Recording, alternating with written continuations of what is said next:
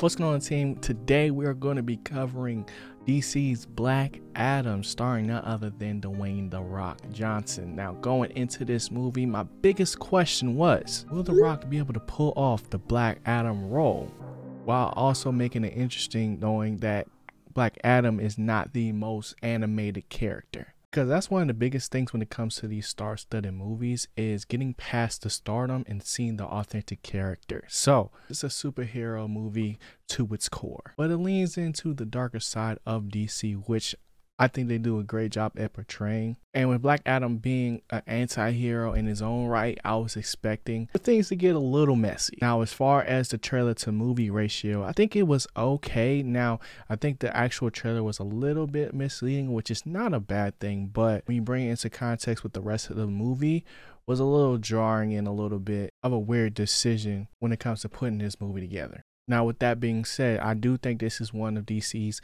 best movies to date. We're talking strictly like DCEU live action single hero type movies. But one of the things I didn't like was the repetitive storyline. But at the same time, I did leave with a sense of hope when it comes to the DC universe and their movies and this quote unquote 10 year plan that they're about to go on. Because at the end of the day, this movie was pretty good. And don't even get me started about Hawkman, bro, because they finally made a good one while simultaneously letting us know that Black Adam is nothing to play with. So, overall, we're off to a good start. Now, let's dive a little bit deeper and get into the character breakdown.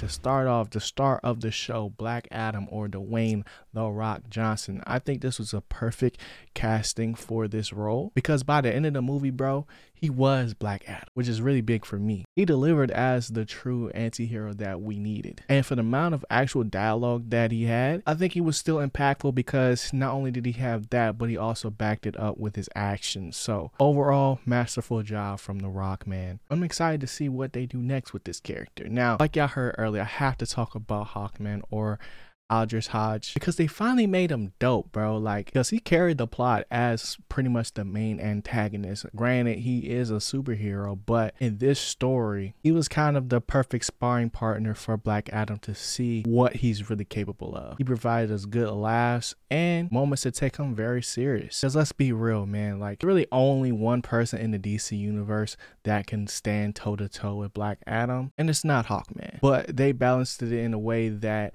it still gave us that sense of, oh, Hawkman finna go crazy while also not making Black Adam seem weak, which is probably the worst thing that you could do. So, awesome performance, man. The best thing I could compare it to is that from a plot standpoint, not speaking powers, he was the Goku to Black Adam's Majin Vegeta two opposing worldviews coming together for one goal. It was beautiful, man. It was beautiful. Now, the next person I wanted to talk about was the mom or Adriana, who was played by Sarah Shahi, because she was like a good plot device as far as breaking down to us what this world is and the history of Kahndaq, and was really able to keep the movie grounded. I really wanted her to show Black Adam her necklace, which might come up in a different movie later on, just because like that showed that you know she was like a true descendant of his family, and I would love to see how you would have reacted to it. But overall, having the trope of mother fighting for a better world for her son.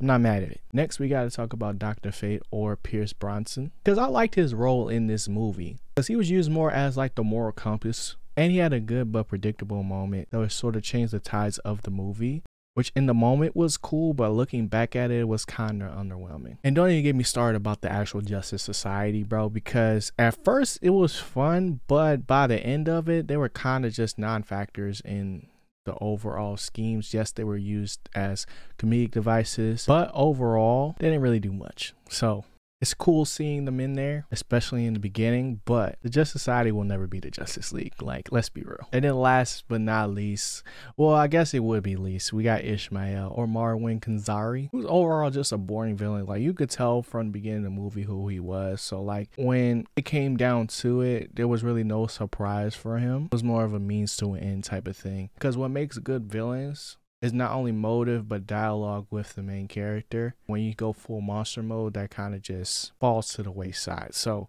nothing too crazy to say about him. It's just once he became Sabbac and was more so unrecognizable, we just lost that connection But that's pretty much it for the character breakdown. Let's get into the plot.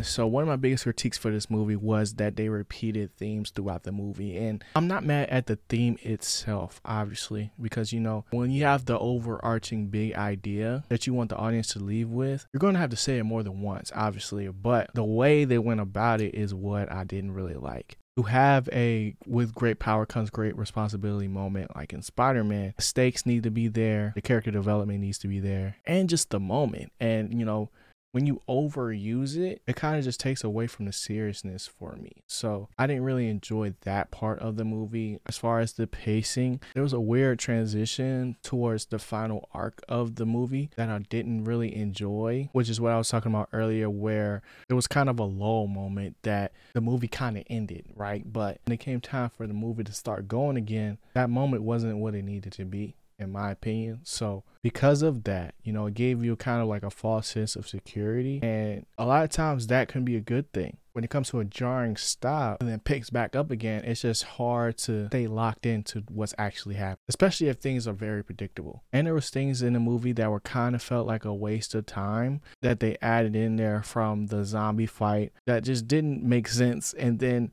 Kahndaq was basically a huge skate park. I feel like they talked about the people a lot in this movie, but outside of the main characters, we never really got that. And then we are kind of forced into them having camaraderie out of nowhere. And we're just kind of forced to accept it. So that was a little weird. But other than that, I mean, the movie was still pretty good.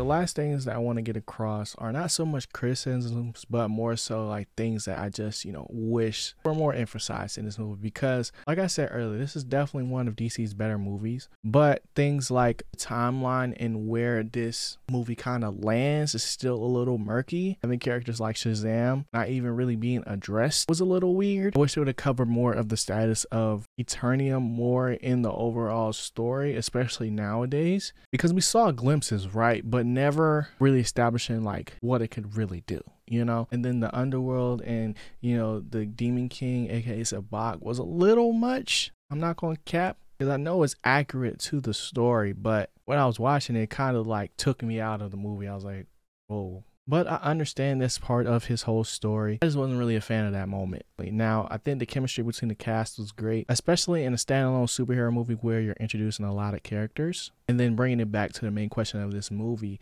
The Rock really became Black Adam. Like, I stopped seeing The Rock when I saw this movie, which to me makes this movie a success. And then obviously, I can't leave without talking about Superman's cameo in this, which means Henry Cavill is back which I think is really good. Can't wait to see what that duo can do and how they tie in their storyline. So, other than that, that's pretty much all I got from a review standpoint. Now, as far as my score for this movie, I'm definitely going to give Black Adam a G File score of an 8.5 out of 10. No, this movie wasn't perfect, but it was definitely a good watch and something that might come back to. So, DC, man, I hope we're back on track. And let me know what you guys think in the comment section below. If you like this video, man, hit that like button down below for your boy. It helps the channel out a lot. If you want to see more videos like this, definitely hit that subscribe button. But other than that, I'm holla at y'all next video, man. Y'all be easy. Y'all on the vibes. Always keep growing. Stay going. It's your boy G and go. Peace.